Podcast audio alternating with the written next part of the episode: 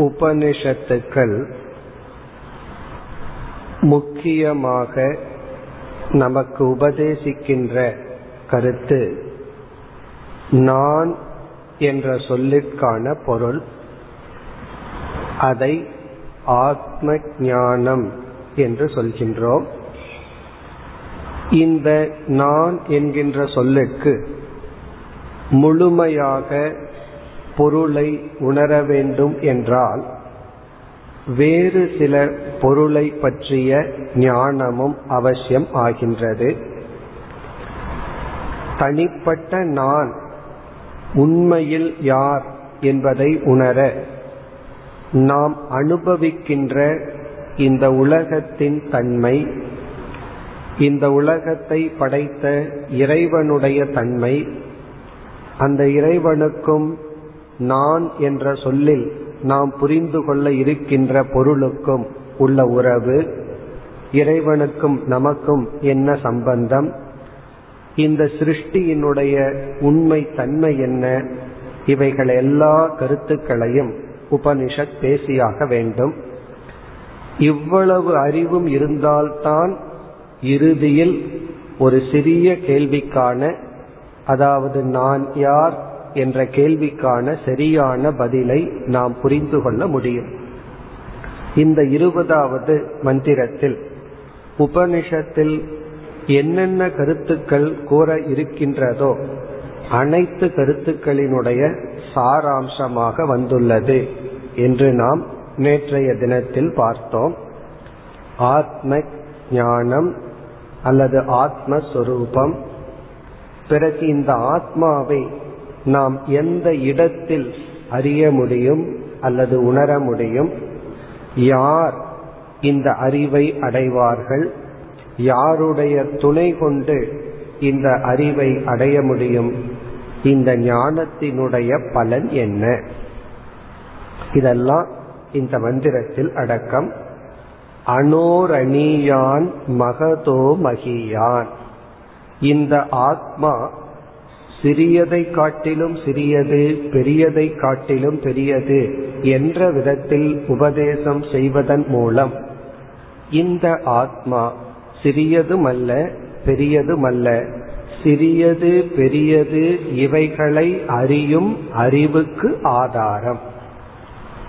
பிறகு எங்கு இந்த ஆத்மாவை உணர்தல்?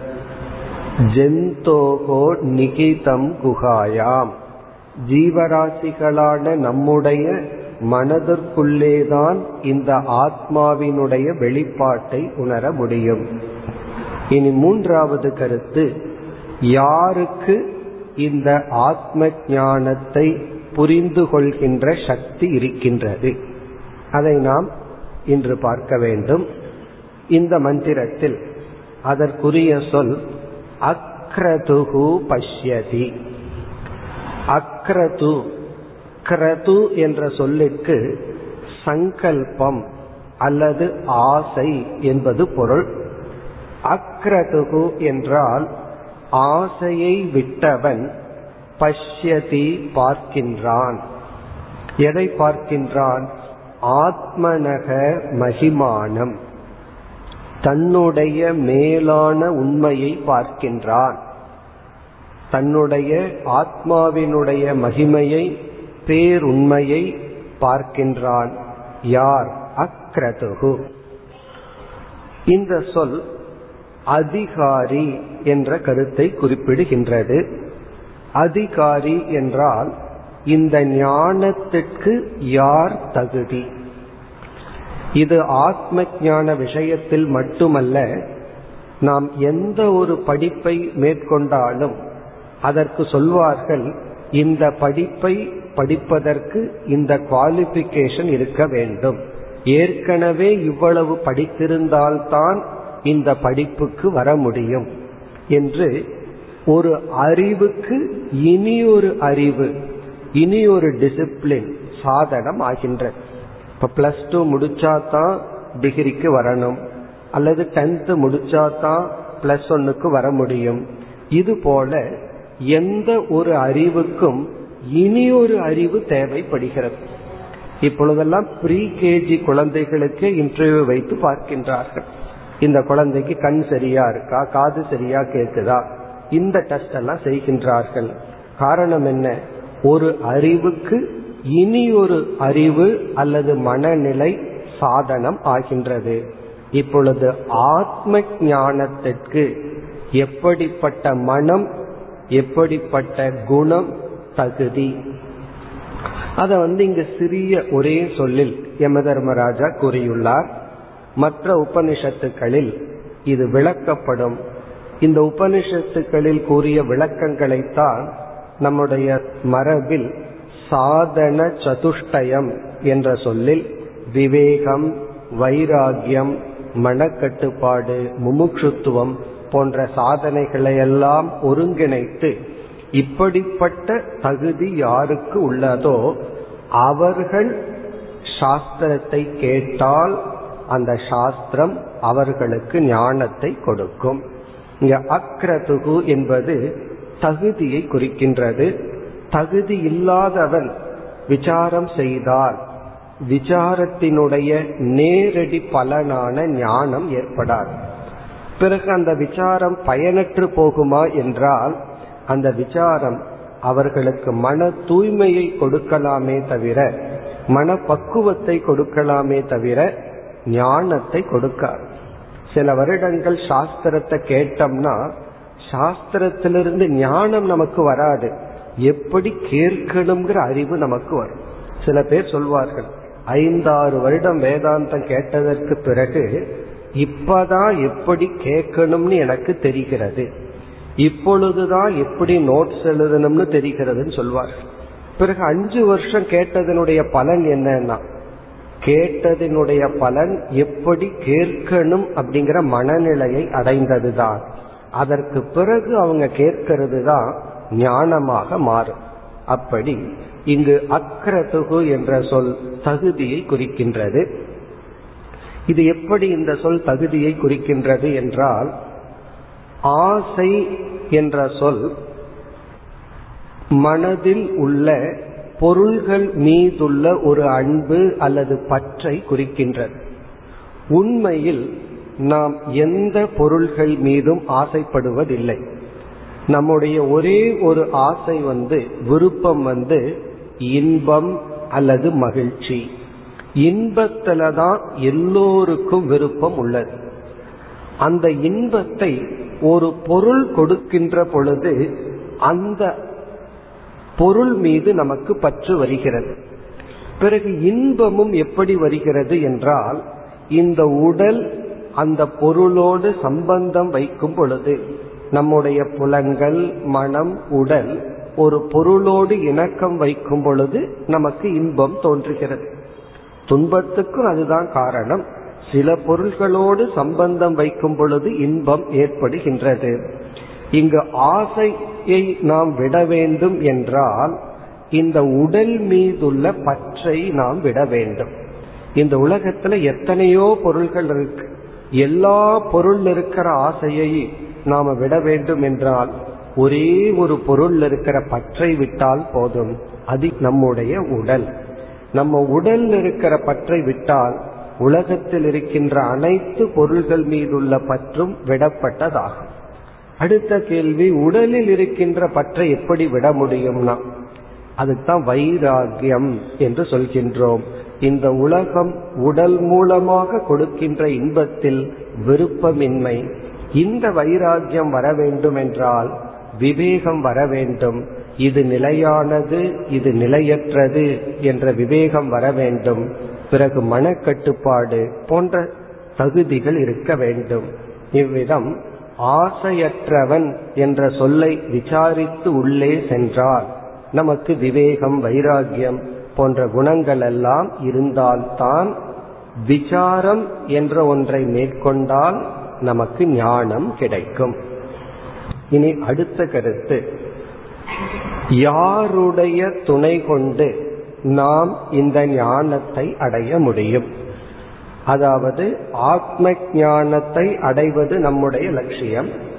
இந்த ஆத்ம ஞானத்தை நம்முடைய மனதிலேதான் ஆத்மாவை அறிய வேண்டும். சில தகுதிகளை நாம் வளர்த்தி கொண்டு இந்த ஆத்ம ஞானத்தை அடைய வேண்டும். இனி ஆத்ம ஞானத்தை அடைய யாருடைய துணையை நாட வேண்டும்? அது இந்த மந்திரத்தில் தாது பிரசாதாத் என்ற சொல்லில் குறிப்பிடப்பட்டுள்ளது. தாத்துவினுடைய பிரசாதத்தின் மூலமாக நாம் இந்த ஞானத்தை அடைய முடியும். இங்கு வந்து தாது என்ற சொல்லுக்கு இரண்டு பொருள்கள் கொடுக்கப்பட்டுள்ளது. ஒரு பொருள் இறைவன். ஈஸ்வரனுடைய அனுகிரகத்தை பெற்று இந்த ஞானத்தை அடைய முடியும். ஈஸ்வரனுடைய இறைவனுடைய அனுகிரகத்துக்கு நாம் பாத்திரமாகி இந்த ஞானத்தை நாம் பெற முடியும். இனி ஒரு பொருள் நம்முடைய புலன்கள் நம்முடைய இந்திரியங்களினுடைய அனுகிரகம். ஒன்று இறைவனுடைய கிருப்பைக்கு பாத்திரமாகுதல். இரண்டாவது பொருள் நம்முடைய அனுகிரகத்துக்கு நாம் பாத்திரமாகுதல். சுருக்கமாக இதை பார்ப்போம். இப்ப இறைவனுடைய அனுகிரகத்துக்கு பாத்திரமாகுதல் என்றால் இது வந்து பக்தி என்ற சாதனை அல்லது சரணாகதி என்ற ஒரு பண்பை குறிக்கின்றது. நம்முடைய அகங்காரத்துக்கென்று ஒரு பலம் இருக்கின்றது. நம்முடைய உடல் பலம் மனோபலம் பணபலம் பதவி பலம் நம்மை சுற்றி இருக்கின்ற சுற்றத்தார்களினுடைய பலம் இதையெல்லாம் நம்ம அகங்காரம் வந்து கணக்கிடும். இதெல்லாம் கணக்கு போட்டு பார்க்கும். இப்ப நமக்கு எவ்வளவு பேர் பலம் இருக்கு எவ்வளவு பணம் இருக்கு எவ்வளவு உடல் பலம் இருக்கு அறிவு பலம் இருக்கு உறவினர்கள் பலம் இருக்குன்னு பார்த்து எதையாவது ஒன்றை அடையணும் என்றால் நம்ம அகங்காரமே கால்குலேட் பண்ணும். இந்த பலத்தின் துணை கொண்டு இதை நான் அச்சீவ் பண்ண முடியுமா? அப்படி முடியாதுன்னு தோன்றினால் உடனே அகங்காரம் சில பலத்தை வளர்த்தி கொள்ளும். இன்னும் கொஞ்சம் பணம் தேவை. இன்னும் பெரிய ஆபீசரை நம்ம எடுக்கணும். அப்பொழுதுதான் இதை அடைய முடியும்னு சொல்லி அகங்காரம் நம்முடைய லட்சியத்துக்கு ஏற்ற பலத்தை தேர்ந்தெடுத்து கொள்ளும். இது நமக்குள்ள நடக்கிற ஒரு செயல். ஒரு ஒரு டார்கெட் இருந்துச்சுன்னா அதை அச்சீவ் பண்றதுக்கு நமக்கு என்ன பலம் இருக்குன்னு கால்குலேட் பண்ணும் இப்ப நம்மளுடைய டார்கெட் என்ன அப்படின்னா பகவான் படைத்த இந்த முழு உலகத்தையே மாயை என்று நீக்க வேண்டும். சிறிய டார்கெட் அல்ல.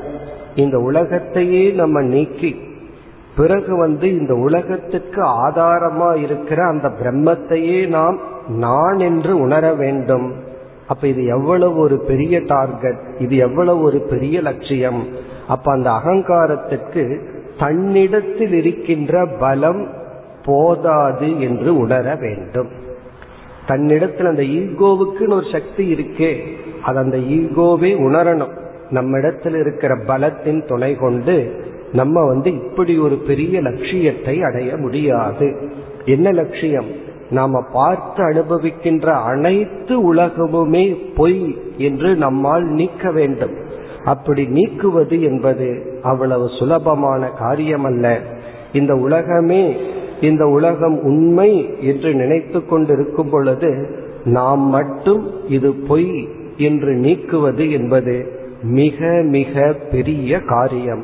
இப்ப இந்த மாயையே நம்ம மாயையிடம் சேலஞ்சு பண்ணி மாயையை நீக்க வேண்டும் என்றால் இந்த அகங்காரத்திற்கு பெரிய பலம் தேவை. அந்த பலத்தை இறைவனிடமிருந்து பெற வேண்டும். ஒருவரிடத்துல நம்ம சரணடைந்தால் அவருடைய பலம் நமக்கு வந்து விடும் ஈஸ்வரனிடத்தில் நாம் சரணடைந்தால் ஈஸ்வரனுடைய பலம் நமக்கு வரும். இப்போ ஒருவர் சொல்ற நம்ம ஏதோ கஷ்டப்பட்டுட்டு இருக்கோம்.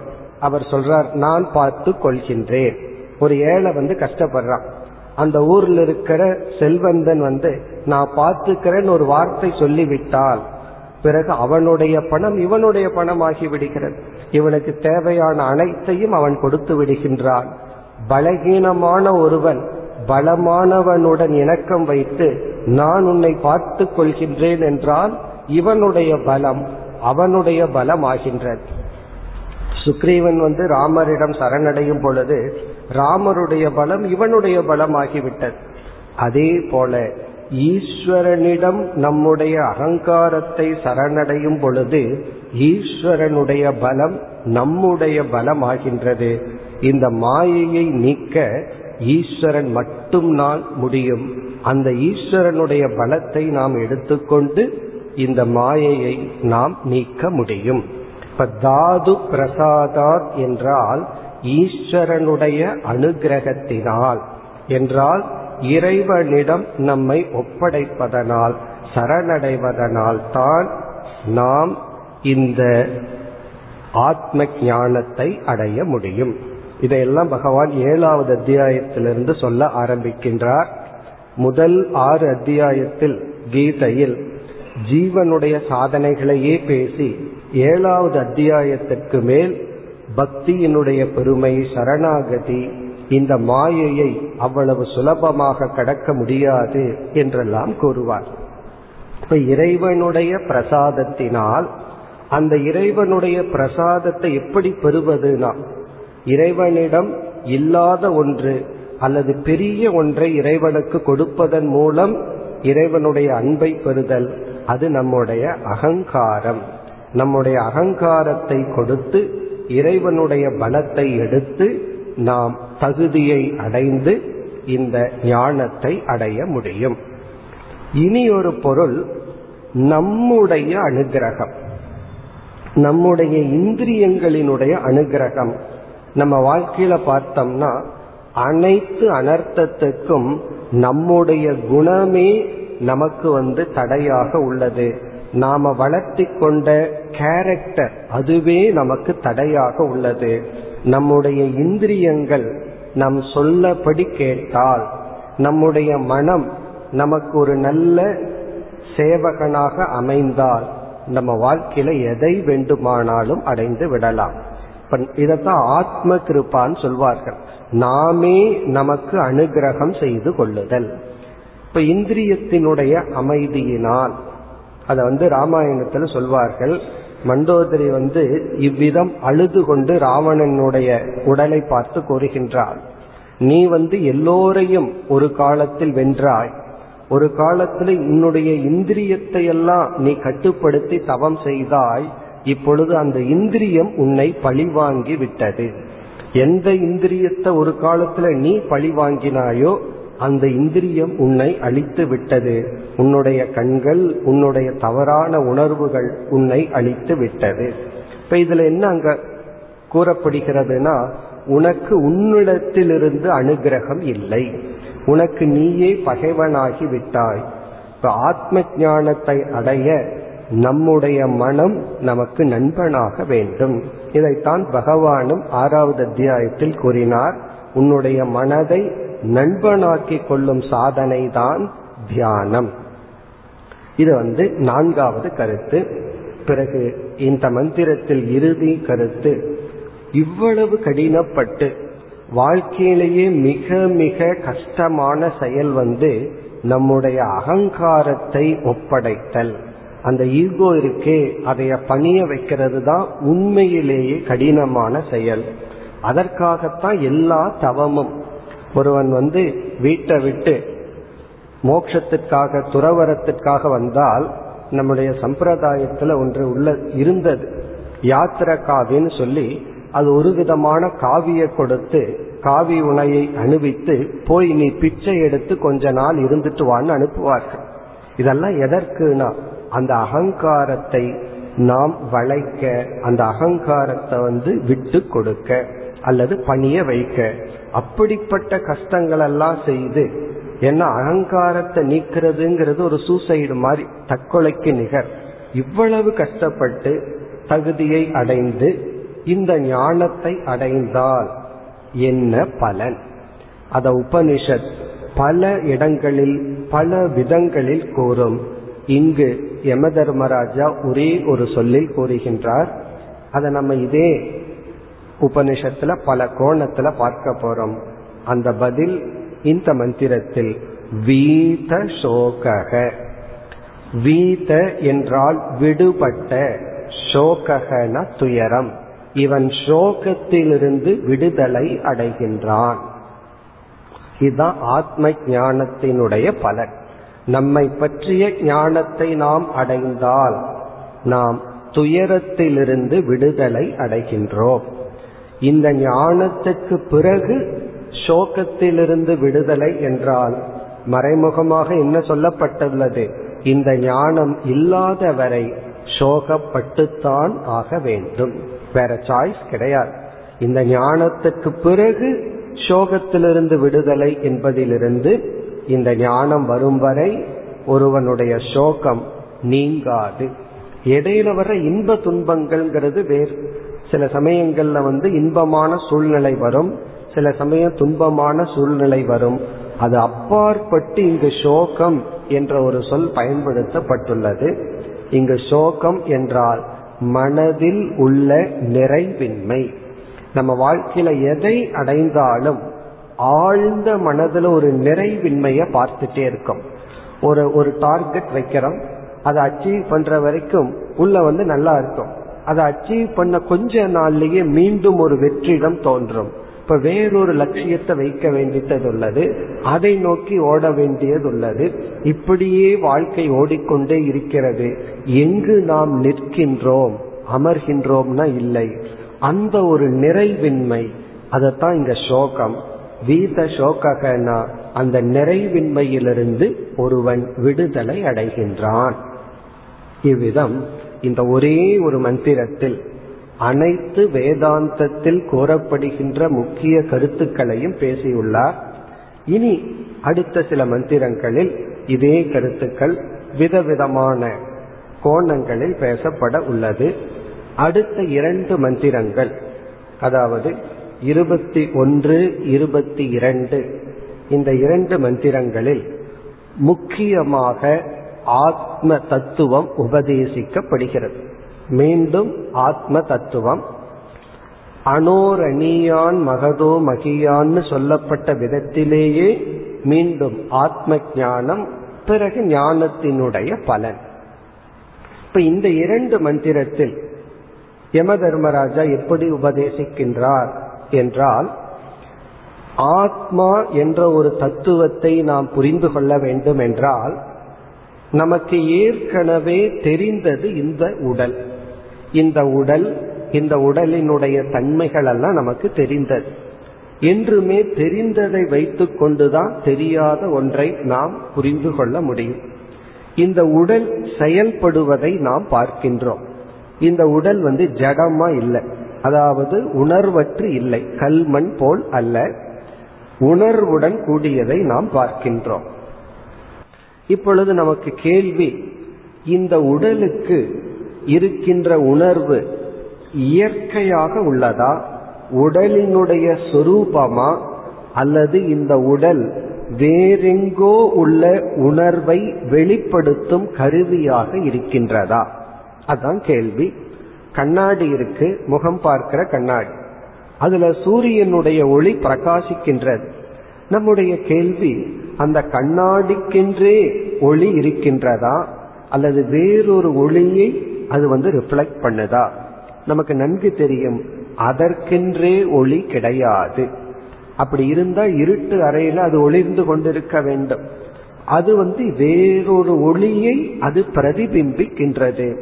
அதுபோல இந்த உடலானது வேறெங்கோ இருக்கின்ற ஒரு உணர்வை பிரதிபிம்பிக்கின்றதே தவிர இந்த உடலுக்கென்று இயற்கையாக சொரூபமாக நகர்கின்ற செயல்படுகின்ற சக்தி இல்லை. இப்ப இந்த கருத்தை நமக்கு புகட்டி ஆத்மா அறிவு சொரூபம். ஆத்மா என்கின்ற நான் இந்த உடலுக்குள் வெளிப்பட்ட காரணத்தினால் உடலுக்குள் இருப்பவன் சொல்லக்கூடாது. எல்லா இடத்திலும் இருப்பவன். இந்த உடலுக்குள் வெளிப்பட்டு இந்த உடல் இயங்கி வருகின்றது. அதன் அடிப்படையில் இங்கு கூறுகின்றார் ஆசீனோ தூரம் பிரஜதி ஷயானோ யாதி சர்வதக. இது அப்படியே படிச்சோம்னா நமக்கு ஒன்றுமே விளங்காது. அதாவது இதனுடைய மொழிபெயர்ப்பை பார்த்தோம்னா இந்த ஆத்மா அமர்ந்து கொண்டே வெகு தூரம் செல்கின்றது. ஆசீனகன அமர்ந்து கொண்டு தூரம் ரஜதி. ரொம்ப தூரம் போகுதான். சயானக படுத்து கொண்டே சர்வதக யாதி எல்லா இடத்திலும் செல்கின்றது. எல்லா இடத்திற்கும் செல்கின்றது அப்படின்னு சொல்றார். இதனுடைய பொருள் நான் ஆகிய ஆத்மா இருத்தல் என்ற தன்மையுடனும் உணர்தல் என்ற தன்மையுடனும் இருந்து கொண்டு இந்த சரீரத்தினுடைய செயலுக்கு காரணமாக உள்ளது. இந்த ஆத்மா எங்கும் செல்வதில்லை. அதே சமயத்தில் இந்த உடல் எங்கு சென்றாலும் அதற்கு ஆத்மா காரணம். அசைவின்றி அனைத்து அசைவிற்கும் காரணம். அதுதான் இங்க வந்து சாரம். தான் அசையாமல் அனைத்து அசைவிற்கும் காரணம். தான் இயங்காமல் அனைத்து இயக்கத்திற்கும் காரணம். தன்னுடைய இருப்பினால் அனைத்தும் இயங்குகின்றது. தனக்குள் இயக்கமில்லை ஆனால் தன்னுடைய இருப்பினால் அனைத்தும் இயங்குகின்றது. இந்த ஆத்ம ஞானம் வந்ததற்கு பிறகு நம்ம வந்து அதற்கு முன்னாடி என்னென்ன நினைத்தோமோ அதற்கு தலைகீழா நினைப்போம். முன்ன வந்து இந்த உலகத்துல ஒரு அல்பமான பொருளா நான் இருக்கிறேன்னு நினைச்சிட்டு இருப்போம். இந்த ஞானத்துக்கு பிறகு என்ன சொல்லுவோம்? என்னால் அல்பமான இந்த உலகம் இயங்குகின்றது. நான் இருப்பதனால் இந்த அல்பமான உலகம் செயல்படுகின்றது. அதை வந்து இங்கு கூறுகின்றார். பிறகு வந்து இரண்டாவது வரியில் கஸ்தம் மதாமதம் தேவம் மதன்யோ ஞாதும் அர்ஹதி. அதாவது இங்க என்ன கேட்கின்றார்? இப்படி இந்த ஆத்மாவினுடைய இருப்பினால்தான் நம்மால் இன்பம் துன்பம் போன்ற உணர்வுகளை எல்லாம் அனுபவிக்க முடிகிறது. ஆனால் ஆத்மாவுக்கு இன்ப துன்பம் இல்லை. எனக்கு நான்கிற சொல்லுக்கு உண்மையில் இன்ப துன்பம் இல்லை. ஆனால் அனைத்து இன்ப துன்பங்களும் ஆத்மாவினுடைய இருப்பினால் நடைபெறுகிறது. இப்படிப்பட்ட ஆத்மாவை தகுதி அடைந்தவர்களால் தான் அறிய முடியும். தகுதி அற்றவர்களால் இதை புரிந்து கொள்ள முடியாது.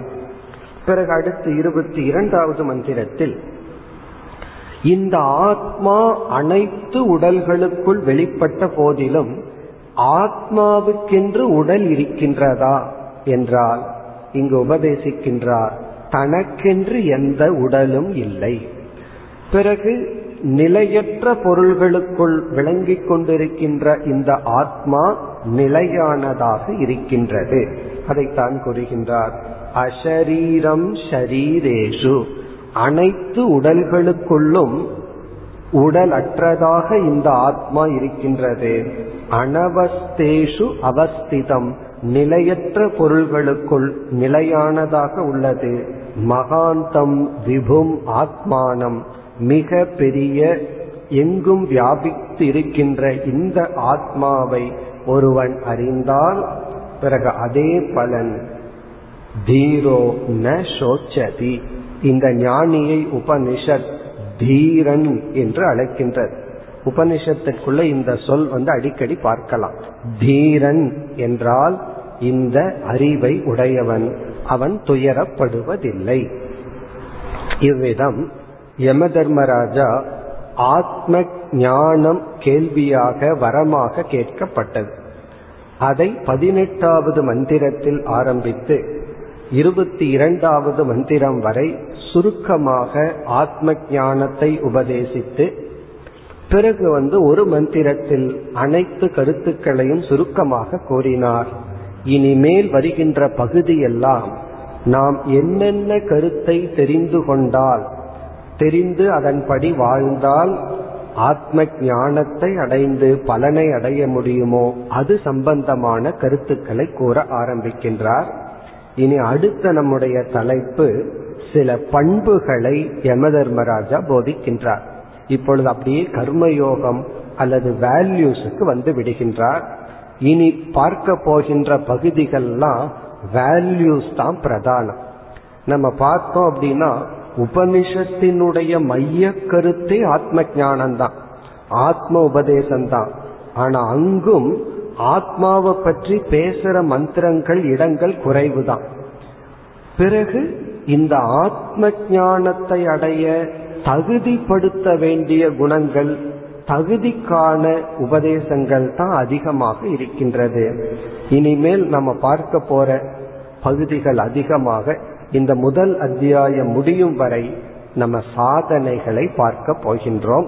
அது இந்த பகுதியிலிருந்து இருபத்தி மூன்றாவது மந்திரத்திலிருந்தே ஆரம்பம் ஆகின்றது இந்த செக்ஷன் முடிச்சு அடுத்த செக்ஷன் பார்த்தோம்னா முழு செக்ஷன் அந்த பகுதியே சாதனைகள் தான். இப்ப இனி சாதனை பிரதானத்திற்குள் நாம் நுழைகின்றோம். என்ன சாதனையை இந்த இருபத்தி மூன்றாவது மந்திரத்தில் குறிப்பிடுகின்றார். இதே மந்திரம் முண்டக்க உபனிஷத்திலும் வந்துள்ளது. அங்கும் நம்ம பார்த்துள்ளோம். நாயமாத்மா பிரவச்சனேன லப்யக ந மேதையா ந பகுனா ஸ்ருதேன. யமேவைஷ விருணுதே தேன லப்யக தஸ்யைஷ ஆத்மா விவருணுதே தனும் ஸ்வா இந்த மந்திரத்தில் யம தர்மராஜா ஒரு முக்கியமான வேல்யூ பண்பை போதிக்கின்றார். உபனிஷத்துல ஒரு ஸ்டைல் இருக்கு ஒரு விதமான முறை. அந்த முறை என்னவென்றால் ஒரு குறிப்பிட்ட வேல்யூ ஒரு குறிப்பிட்ட பண்பை உயர்த்தி கூற வேண்டும். அதனுடைய மதிப்பை நாம் நன்கு உணர வேண்டும். நமக்குள் அந்த பண்பினுடைய மதிப்பை மனதுக்குள் ஏற்ற வேண்டும் என்ற சூழ்நிலையில் அந்த இடத்தில் மற்ற சாதனைகளை சற்று குறைவாக பேசி அந்த பண்பை உயர்த்தப்படும் முக்கியத்துவம் கொடுக்கப்படும். இப்ப வந்து பக்திக்கு அப்படி செய்வார்கள். பக்தி என்ற சாதனையினுடைய மேன்மையை புகட்ட என்ன சொல்வார்கள்? உனக்கு பக்தி மட்டும் இருந்துட்டா போதும். வேற எதுவும் வேண்டாம். இப்ப எதுவும் வேண்டாம் அப்படிங்கறதனுடைய அர்த்தம் எதுவும் வேண்டாங்கிறதல்ல. பக்தியினுடைய முக்கியத்துவம். அதே போல கங்கையில குளித்தா எல்லா பாவமும் போகும் அப்படின்னு சொல்வது உண்மையிலேயே எல்லா பாவமும் போகுங்கிறதுல தாற்பயம் அல்ல. கங்கையினுடைய மகத்துவத்தை புகட்டுவதுதான் அங்கு முக்கியத்துவம்.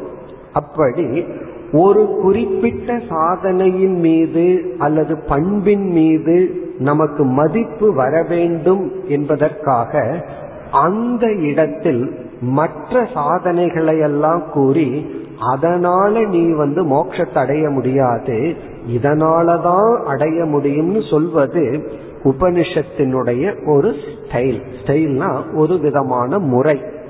அந்த முறையில் இங்கு சில சாதனைகளை எல்லாம் குறிப்பிட்டு இதை மட்டும் ஒருவன் செய்தால் அவனுக்கு சித்த சுத்தி வராது மோட்சத்தை அடைய முடியாது.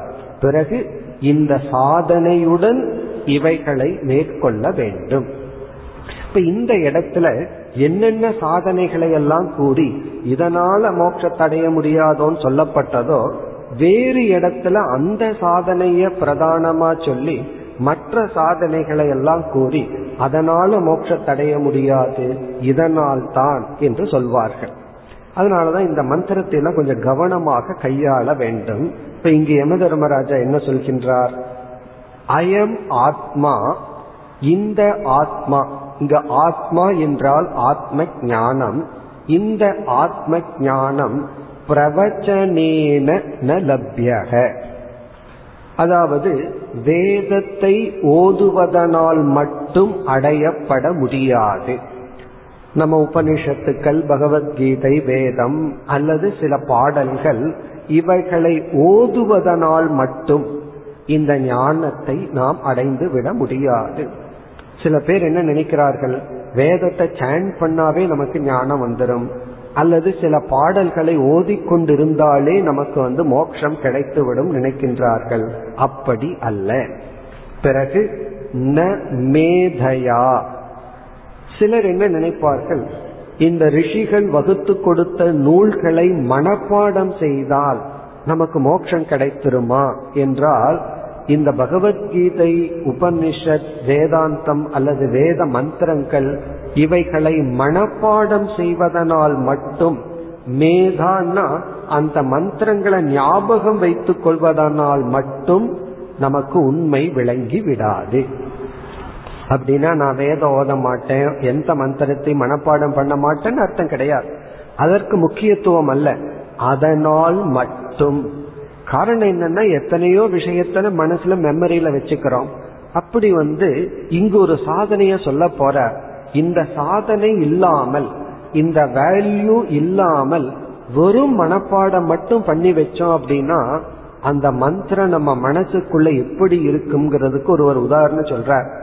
இந்த சமையல் பண்ணும்போது இந்த சாம்பார் குழம்புக்குள்ள அதிக நேரம் இருக்கிறது கரண்டி தான். ஆனா கரண்டி என்னைக்குமே அதை சுவைச்சது கிடையாது. தர்வி பாக்க ருச்சின்ன ஜானாதி. தர்வின கரண்டி. அந்த சாம்பார் குழம்பினுடைய ருசியை அறிஞ்சதே கிடையாது. ஆனா அதுதான் உள்ள ரொம்ப நேரம் இருக்கு. அது போல உபனிஷத் நமக்குள்ள இருக்குமா?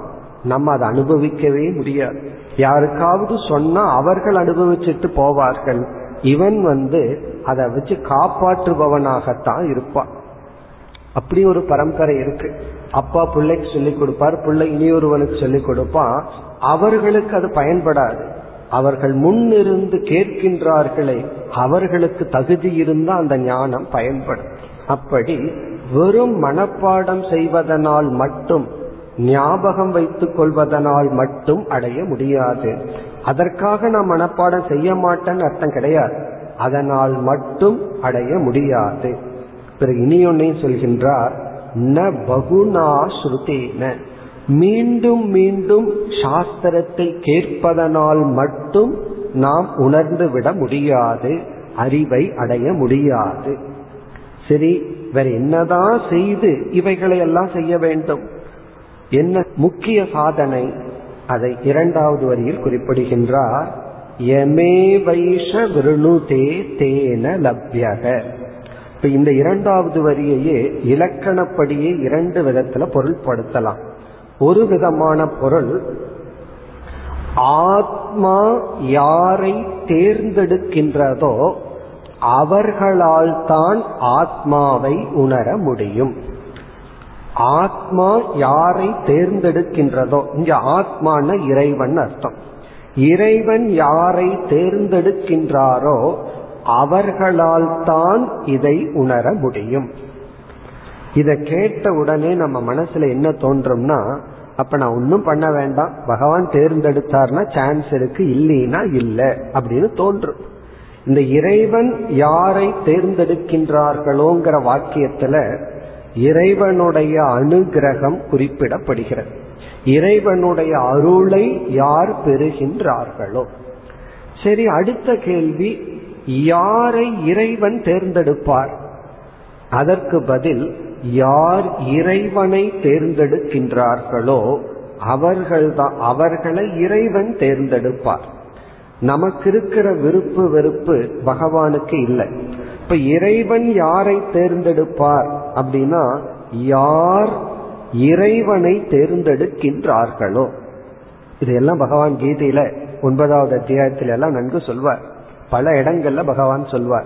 அதாவது நாம வந்து இறைவனை லட்சியமாக தேர்ந்தெடுத்தால் இந்த உலகத்தில் இருக்கிற எந்த பொருளும் இறுதி லட்சியம் அல்ல.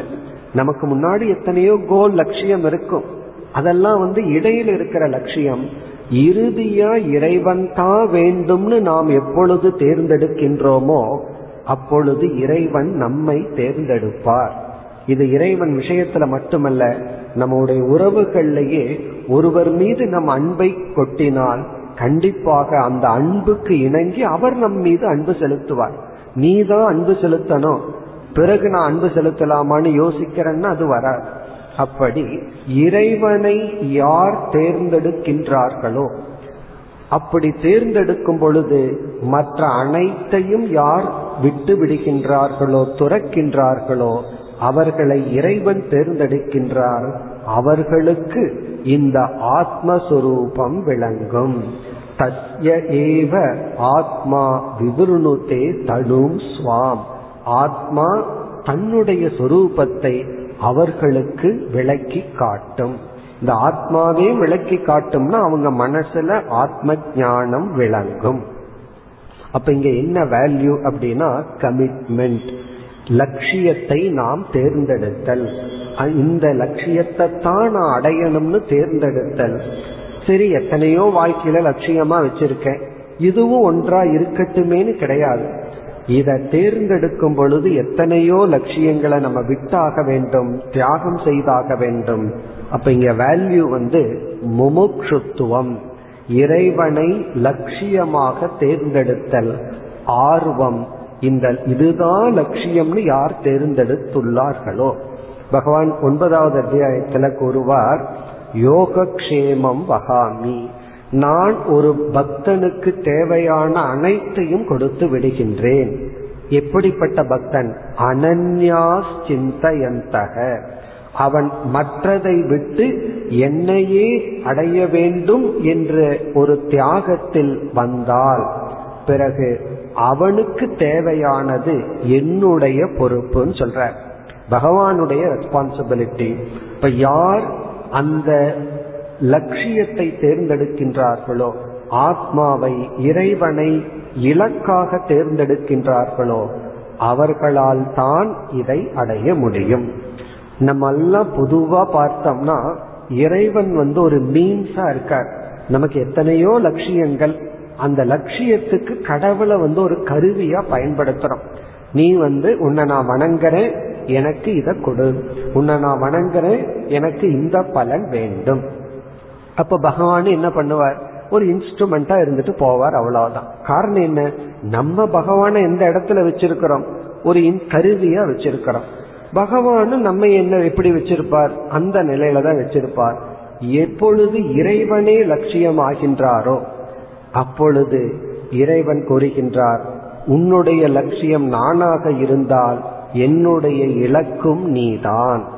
அதைத்தான் இங்கு யம தர்மராஜா குறிப்பிடுகின்றார் இந்த லட்சியம் இல்லாமல் ஆத்ம ஞானத்தை தான் அடையணுங்கிற ஒரு உணர்வு இல்லாமல் நம்ம சாஸ்திரத்தை கேட்டாலும் வேதத்தை ஓதினாலும் அல்லது மனப்பாடம் செய்தாலும் அல்லது சாஸ்திரத்தை எவ்வளவு தூரம் கேட்டாலும் நமக்கு பயன்படாது.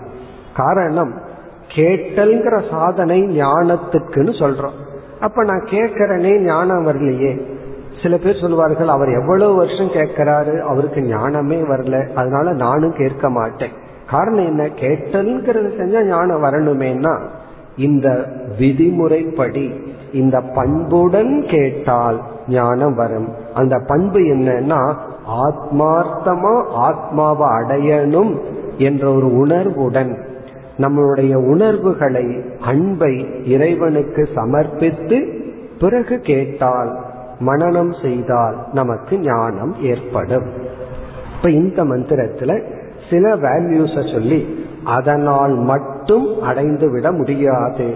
பிறகு நமக்கு தேவை அந்த அன்பு அல்லது லட்சியம் இறைவனையே ஆத்ம ஞானத்தையே லட்சியமாக கொள்ள வேண்டும்.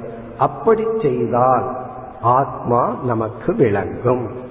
இனி அடுத்த மந்திரம் இருபத்தி நான்காவது மந்திரம். இங்கும் பண்பை பற்றியே சில வேல்யூஸ் யம தர்மராஜா பேசுகின்றார். நாவிரதோ துஷ்சரிதாத் நாசாந்தோ ந சமாஹிதக நாசாந்த மனசோவாபி பிரஜானேனைன மாப்னுயார் இதுவும் ஒரு முக்கியமான மந்திரம். இங்கு வந்து நான்கு வேல்யூஸ் நான்கு பண்புகளை போதிக்கின்றார்.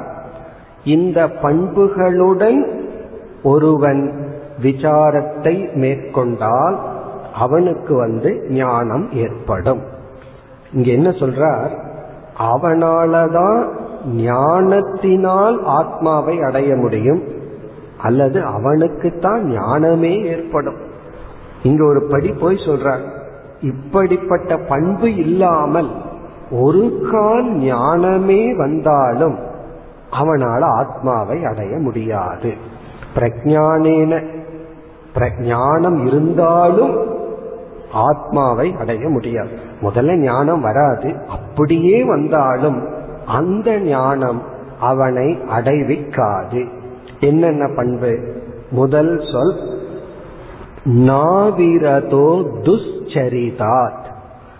சரிதம் என்றால் நம்முடைய வாழ்க்கை சரிதம். துஷ்சரிதம் என்றால் தீய நடத்தை அல்லது அதர்மமான வாழ்க்கை. நாவிரதோ துஷ்சரிதாத்னா அதர்மமான வாழ்க்கையிலிருந்து விலகாதவனால் இந்த ஆத்மாவை அடைய முடியாது. அப்ப வந்து எங்க ஆரம்பிக்கின்றார்? தர்மத்தில் ஆரம்பிக்கின்றார். அதனாலதான் ரொம்ப பேர்த்துக்கு வேதாந்தத்திற்குள்ள வர்றதுக்கு கஷ்டமா இருக்கு. ஏன் ரொம்ப பேர் இந்த ஞானத்துக்கு தயாரா இல்லைன்னா அதாவது எந்த சாதனையை வேண்டுமானாலும் செய்து விடுவார்கள்.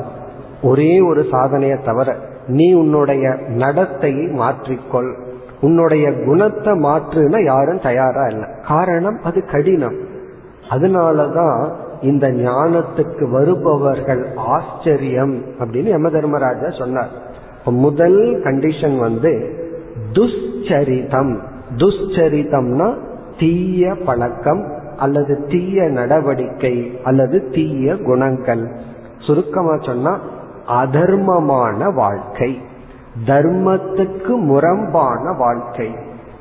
நம்ம வந்து இறை வணக்கத்தையும் எத்திக்ஸ் சொல்றது நீதின்னு சொல்றது. இதை நம்ம பிரிச்சர்றோம். அதான் நம்ம செய்கின்ற முதல் தவறு. எத்திக்கல் அப்படின்னு சொன்னா தர்மப்படி இருத்தல் நியாயப்படி இருத்தல் நீதி நெறிப்படி இருத்தல். நம்ம என்ன தெரியாம செய்யறோம்?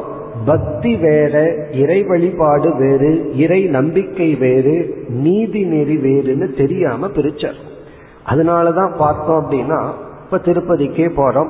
கியூல நின்றுட்டு இருக்கோம் ஒரு நிமிடம் தான் நமக்கு அங்க அனுமதி கொடுக்கின்றார்கள்.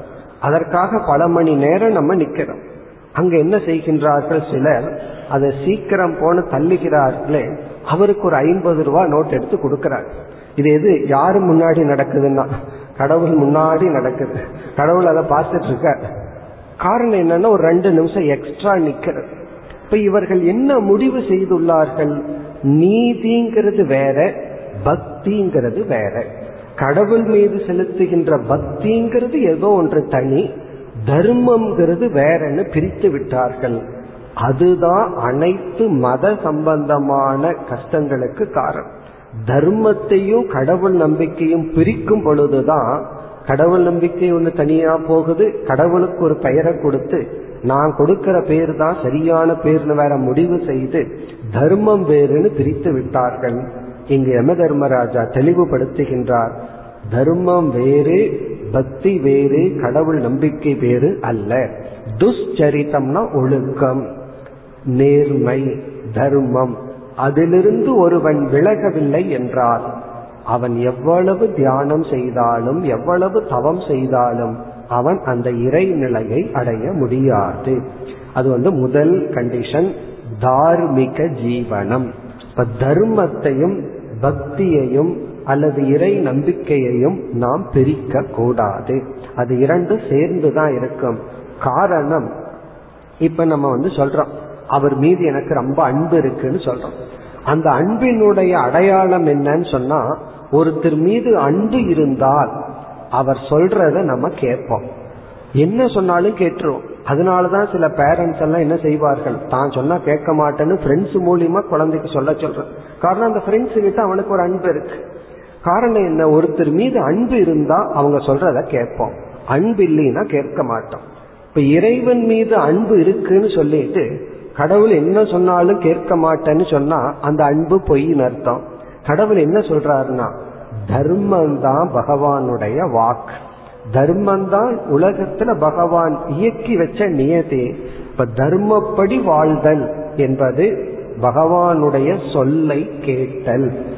தர்மப்படி வாழவில்லை என்பது பகவான் வகுத்து கொடுத்த கூறிய சொல்லை கேட்காதது.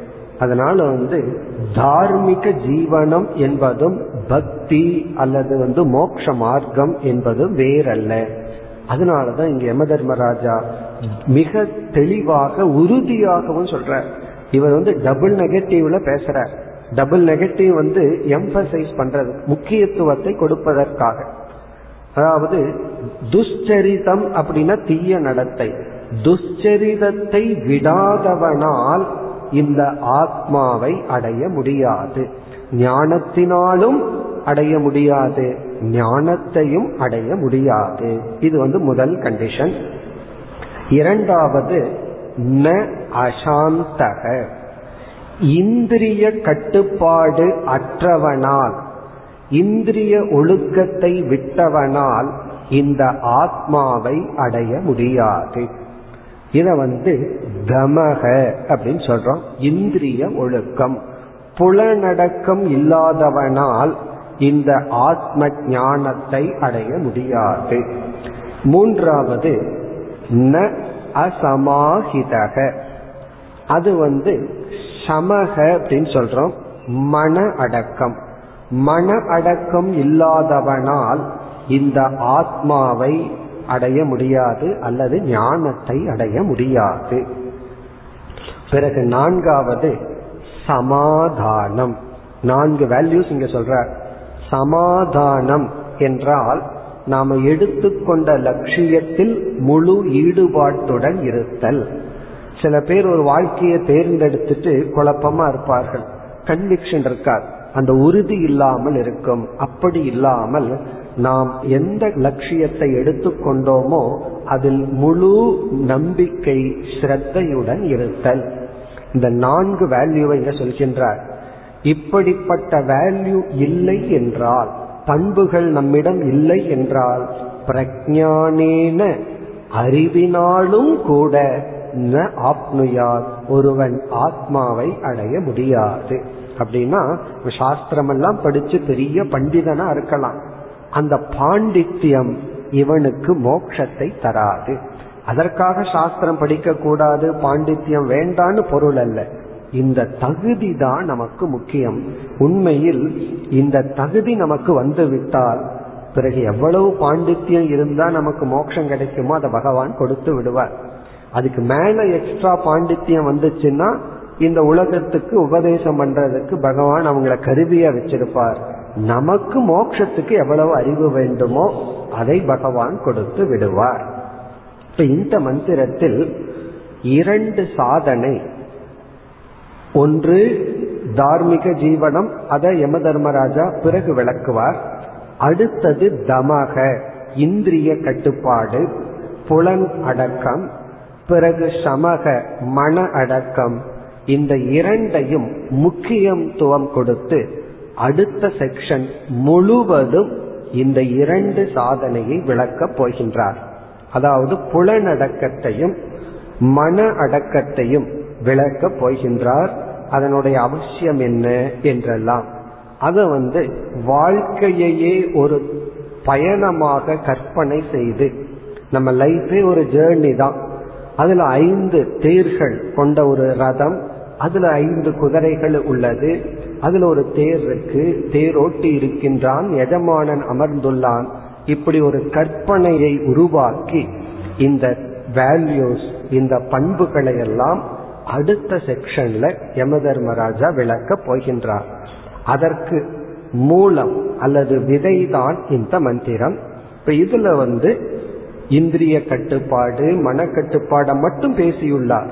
இதனுடைய விளக்கத்தை நம்ம அங்கு பார்ப்போம். ஏன்னா அடுத்த செக்ஷன் முழுவதுமே எப்படி இந்திரிய கட்டுப்பாடு அதனுடைய அவசியம் என்ன எப்படி புலனடக்கம் மேற்கொள்ளுதல் எப்படி மன அடக்கம் மேற்கொள்ளுதல்? அதெல்லாம் நம்ம பார்க்க போகின்றோம். பிறகு அடுத்து இந்த செக்ஷன்ல இறுதி மந்திரம். அதாவது முதல் அத்தியாயத்தில் மூன்று பகுதிகள் உள்ளது. அதுல முதல் பகுதியை முடிச்சு இரண்டாவது செக்ஷனுடைய இறுதி இருபத்தி ஐந்தாவது மந்திரம். அந்த மந்திரத்தினுடைய சாராம்சம் இந்த ஆத்மா லய காரணம். எஸ்ய பிரம்ம கஷத்திரம் ச உபே பவத ஓதனக என்ற இந்த மந்திரத்தில் இந்த அனைத்து படைப்புக்கும் லய காரணம் ஆதாரமாக இருப்பது இந்த ஆத்மா. இங்க என்ன சொல்றார்? இந்த உலகமே ஆத்மாவுக்கு ஒரு உணவை போலவா உணவு வந்து சாப்பிட்டதுக்கு அப்புறம் நம்ம வயிற்றுல போய் இருக்கு. நம்ம வயிறு தான் உணவுக்கு ஆதாரமா இருக்கு. அப்படி இந்த அனைத்து படைப்பும் ஆத்மாவாகிய பிரம்மனாகிய இறைவனாகிய ஒரு தத்துவத்திடம் ஒடுங்குகின்றது. அப்படி சொல்லும் பொழுது என்ன சொல்ற நம்ம இந்த உணவை நல்லா சுவைச்சு சாப்பிடணும் அப்படின்னா இந்த உணவை கொஞ்சம் நல்லா உள்ள தள்ளுறதுக்கு ஒரு உபாயம் வந்து இந்த ஊறுகாய். இந்த பிக்கல் இருக்கே அது வந்து உள்ள தள்ளுறதுக்கு நல்லா இருக்கும். அப்படி என்ன சொல்றார்? யமன்தான் ஊறுகாயா இருக்கான் அந்த ஆத்மாவுக்கு. தன்னையே சொல்லிக்கிறார். அதாவது மிருத்யோர் எஸ்ய உபசேச்சனம். கடைசி வரியில பார்த்தோம்னா மரணம். யம தர்மராஜாவாகிய நான் இந்த ஆத்மாவுக்கு ஒரு ஊறுகா போல இருக்கேன். என் துணை கொண்டு ஊறுகாயினுடைய துணை கொண்டு உணவை தள்ளுறோம். என் துணை கொண்டு இந்த உலகத்தில் இருக்கிற அனைத்து ஜீவராசிகளும் ஆத்மாவிடம் ஒடுங்குகின்றது. இப்படிப்பட்ட ஆத்மாவினுடைய மகத்துவத்தை இப்படிப்பட்ட குணத்தை உடையவர்களால் தான் உணர முடியும். இத்துடன் இரண்டாவது செக்ஷன் முடிவடைகின்றது. இப்ப இதுவரைக்கும் இந்த உபனிஷத்தை பிரிச்சோம்னா ஆறு பகுதிகள் இரண்டு அத்தியாயங்கள். அதுல நம்ம ரெண்டு செக்ஷன் பார்த்து முடித்துள்ளோம். மூன்றாவது செக்ஷன் முதல் அத்தியாயத்தில் இறுதி செக்ஷன் தான் அடுத்தது. அதுல வந்து நம்ம வாழ்க்கையை ஒரு பயணமாக உருவகப்படுத்தப்பட்டு நட்பண்புகள் பிறகு இறுதியில மீண்டும் ஆத்ம ஞானம் பிறகு நிதித்தியாசனம் என்ற தியானம் பிறகு உத்திஷ்டத ஜாகிரதன்னு சொல்லி நம்மை எச்சரிக்கின்றார் நம்மை உற்சாகப்படுத்துவது போன்ற அனைத்து சாதனைகளையும் அடுத்த செக்ஷன்ல வைத்துள்ளார் நாளை நாம் அதை துவங்குவோம் ஓம் போர் நமத போர் நமிதம் போர் போர் நமுதச்சதேம் பூர்ணய பூர்ணமாதாய பூர்ணமேவாவசிஷ்யதேம் ॐ शान्ति शान्ति शान्ति